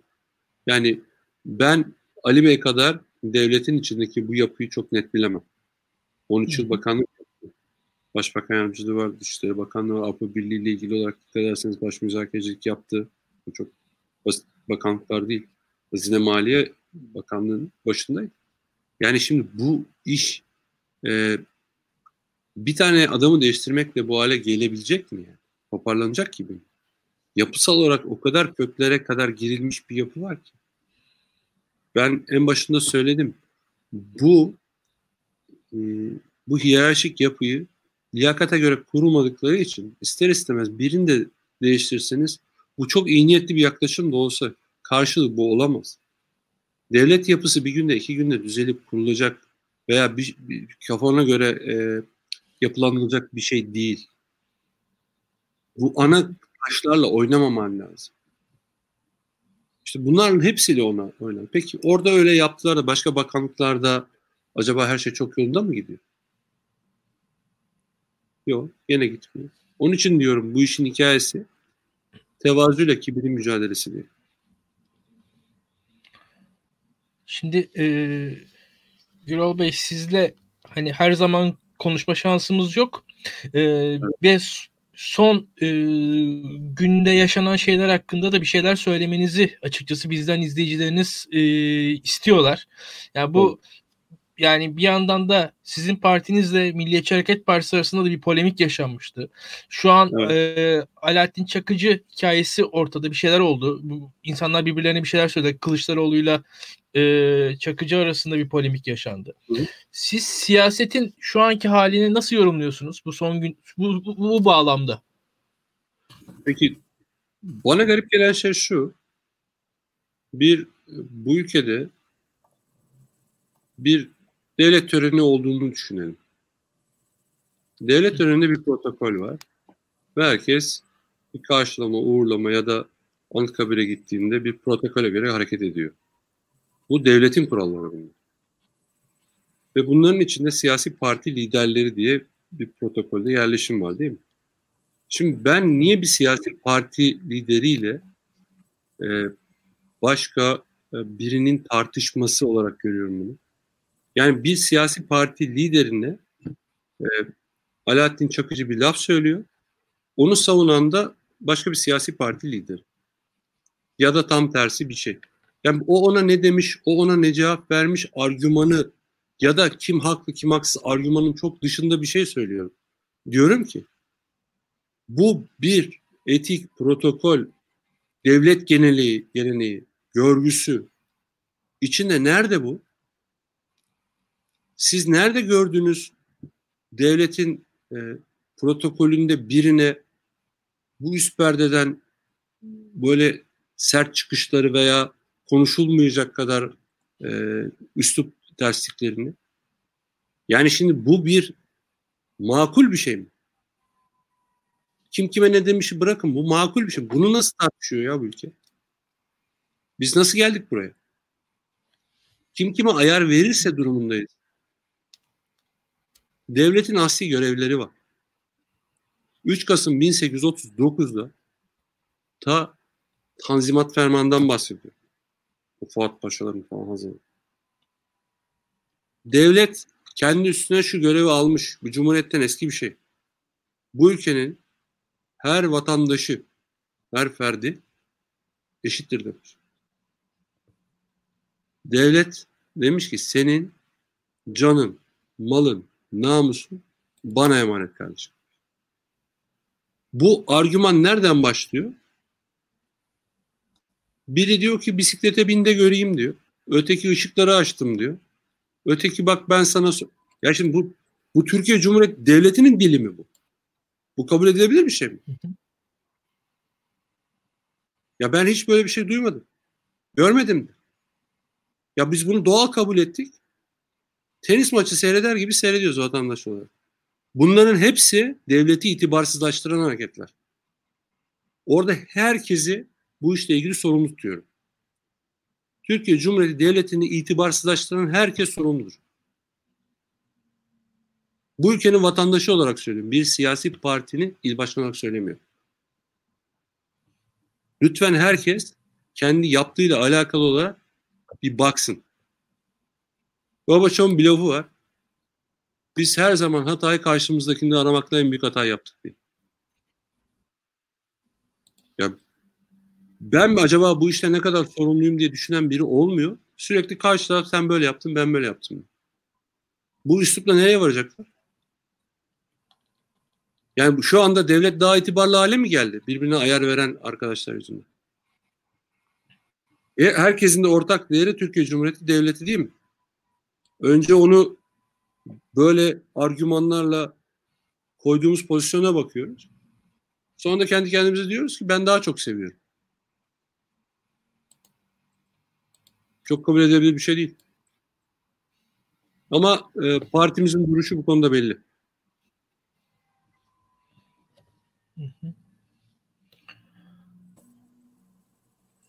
Ee, şimdi e, aslında süremiz bir saat bir saati aştı. Ee, sizin vaktiniz nasıl?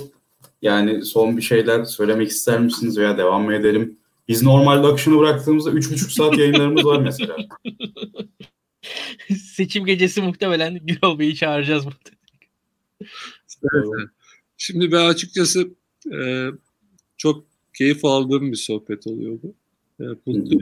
Tabii hani e, bizimle bir şekilde bunu paylaşan arkadaşlara tekrar teşekkür etmek lazım. Bizim biliyorsunuz çok fazla mecra imkanımız yok. Yani bizim e, bizi, bizi dinlemek isteyen olsa da bizi göstermek isteme, istemeyen de çok. Ve farklı fikirlere, farklı seslere ihtiyacı var bu ülkenin. Sonuçta hepimizin ortak paydası bu ülke. Ve ben sokaktaki herkesin mutlu yüzle gezmesini istiyorum. Türkiye gri bir ülke olmaya başladı. Ben bunu sokakta da görüyorum. Türkiye'de bu kasvet havasının, umutsuz, yüzü gülmeyen insanlar e, bakışlarının değişmesini istiyorum. İnsanlar birbirine günaydın dediği, birbirine mutlu baktığı ülke istiyorum. Medeni bir ülke istiyorum. Yaya geçidinde yaşlılara, çocuklara hadi yani her şeyi geçtim de ya bir yol verilmesini istiyorum. İnsanların kaldırımda rahatça yürüyebildiği bir ülke istiyorum. Rahatça bisiklete binilen bir ülke istiyorum. Yani bu bu bu istekler normal istekler. Bu çağın istekleri değil. Bunlar bitti artık dünyada. Biz bunları hala istiyoruz. Ya bunları elde etmek için de kimin üstüne ne düşüyorsa yapsa olmaz mı? Kimse konfor alanını terk etmek istemiyor. Yani tamam da kim yapacak? Yani daha iyi yapacak biri varsa ben yardım edeyim. Biz yardım edelim. Ortada bir rant kavgası yok. Bakın Türkiye dönülmez bir noktaya giderse bunu buradan geri getirmek çok zor olur. Büyük sanayiciler bilir. Ana makine diye bir şey olur. Yani bu ekonomide de vardır. Bunu benzetmeyle çok anlatırım ben. Ana makine bir gün stop etmiş, durmuş. Şimdi fabrikanın sahibi demiş bunu çalıştırın. Teknik servis bakmış olmamış, o gelmiş olmamış. Sonuçta demişler ki dışarıda bir Mehmet Usta var. Bunu o yapar, onu çağıralım. Mehmet Usta'yı çağırmışlar. Demişler ki ya Mehmet Usta bunu e, sen yapar mısın? Biz yapamıyoruz. Mehmet Usta gelmiş, bakmış. Sağını solunu dinlemiş. Bir tane küçük çekiç çıkartmış. Makinenin altında bir yere vurmuş. Makine başlamış çalışmaya. Mehmet Usta gitmiş. Faturayı, yol, faturayı yollamış. Faturayı yollamış. Yollamış. Genel müdür ayağa kalkmış. Ya arkadaş demiş bir çekiç vurmaya bin lira olur mu? Bana ayrıntılı fatura olmasın. Mehmet Usta faturayı yollamış. Çekiç vurmak 999 lira. Çekici nereye vuracağını bilmek, e, pardon çekiç vurmak 1 lira, çekici nereye vuracağını bilmek 999 lira. Hikaye bu. Bir çekiç var, vurursun ama o makine çalışmaz. Bakın ben söylüyorum. Bu ana makinenin durduğu bir anda artık bu deva çekici nereye vuracağını bilen parti. Hiç çalışmayacak hale getirmemek lazım. Geri dönemez bir hale gelirse sıkıntı yaşarız. nereye vuracağını biliyorsan bunun önemi var. Nasıl çalıştıracağını biliyorsan önemi var. Yoksa çekiç herkesin elinde vur. Vur. Bunun bir önemi yok. O yüzden söylüyorum. Ülke ana makineyi durdurmadan, ülke etik değerlerini kaybetmeden, kendisini, milletini bir bütün yapan değerlerden uzaklaşmadan, dönülmeyecek bir yere gelmeden bu iş çözümünü bulmak lazım. Şimdi biraz bakalım da sonra biz kendimiz belki destek oluruz. Sonra belki bir şey yaparız. Yok öyle bir dünya. O işler geçti. Artık bir yere geldi bu ülke. Ya her gün borç sarmalının içinde diyorsun. Borçsuz bir tane adam kalmadı. Bir tane işletme yok çalışıyor. En son bunları kaybettiğimizde tekrar yerine koymamız çok zor olur. Esas olarak kaybedeceğimiz şeyler mevcut pozisyonumuz değil. Bakın yine söyledim. Daha önce de söyledim. Para kaybedebiliriz. Allah korusun itibar kaybederiz. Ama umut kaybettik biz. Umut. Ve gençleri kaybediyoruz. Yeri yeri dolmaz. İnsan kaynağımızı kaybediyoruz. Yeri dolmaz. Giden gelmeyecek. Ya niye bu çocuklar analarını, babalarını, memleketlerini bıraksınlar? Gurbette yaşamak çok zor. Bakmayın siz.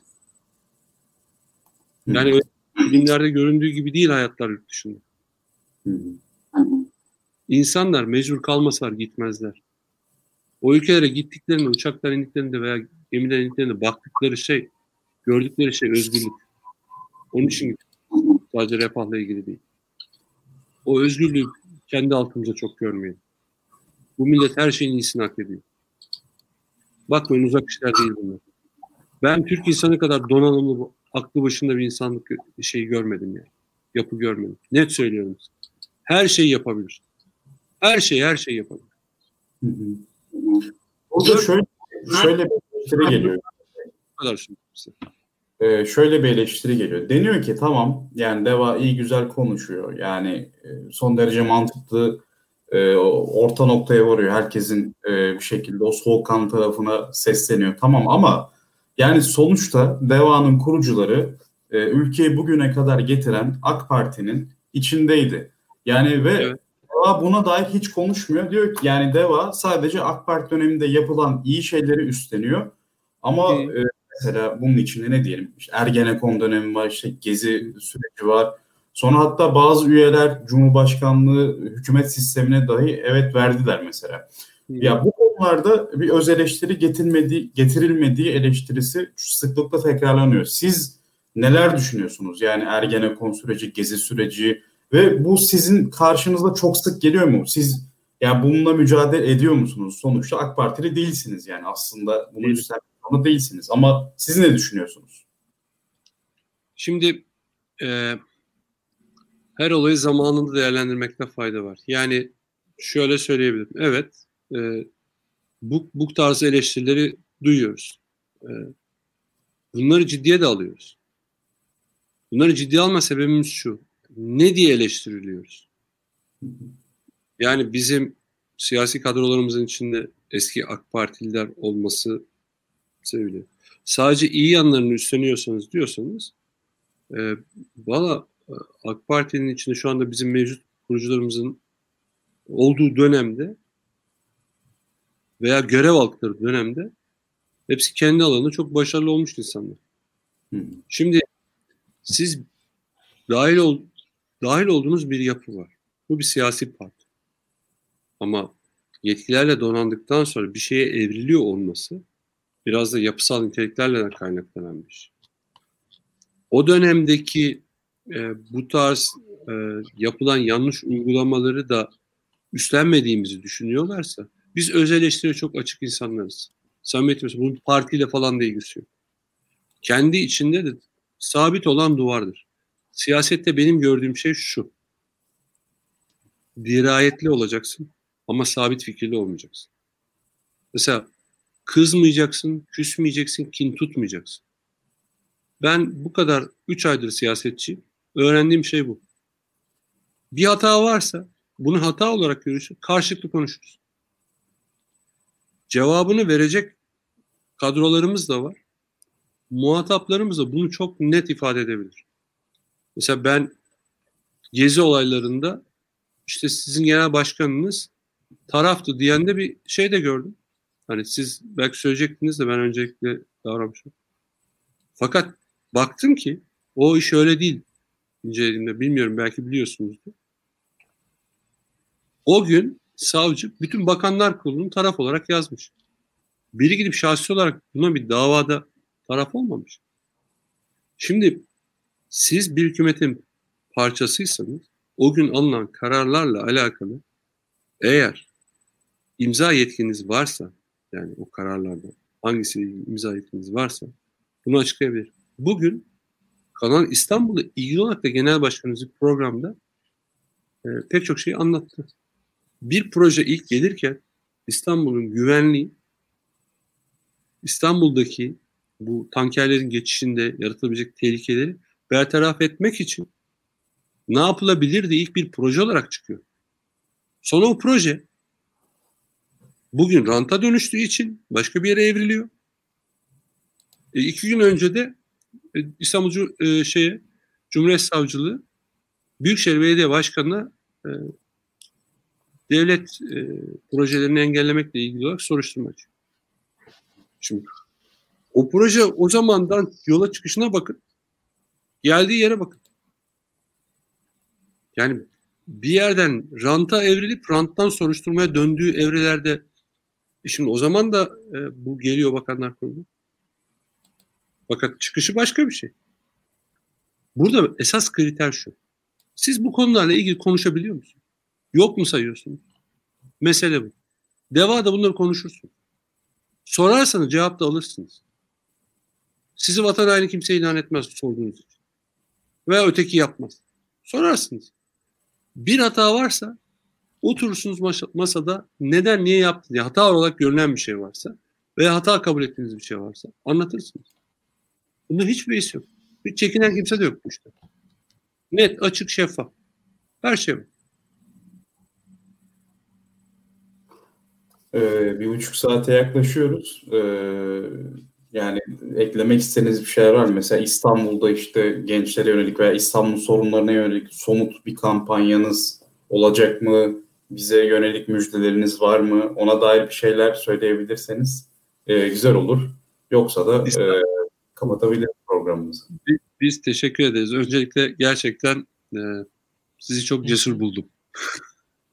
ben şu anda bunu özellikle söylüyorum. E, tabii latife yapıyoruz. E, biz il binamızı ararken bazı kriterler yazmıştık. Dokuzuncu madde de yani şey işte yangın deprem yönetmekleri işte engelli ulaşım çok önemli. Bizim partinin kendisinin yayınladığı 44 sayfalık engelli ulaşımına e, yani binaların engelli ulaşımı için bir şey var. Bu şartları yerine getirmemiz gerekiyor bizim. O yüzden çember giderek daralıyor falan. İşte şu olacak, bu olacak. İşte iklimlendirmesi şöyle olmuş pandemi koşulları işte e, ateş ölçülmesi lazım, şu hijyeni olması lazım falan gibi detaylarımız var bizim. Bu konuda çok sert bir partiyiz. Şimdi e, baktığınızda son maddeyi de ben kendim yazdım. 8 maddeydi bu. Böyle sayfalar üstü. Genel başkanla genel başkanımızla oturup konuşuyoruz. Ne yaptınız Gürel Bey falan dedi. İşte Sayın Başkanım böyle böyle anlatıyoruz.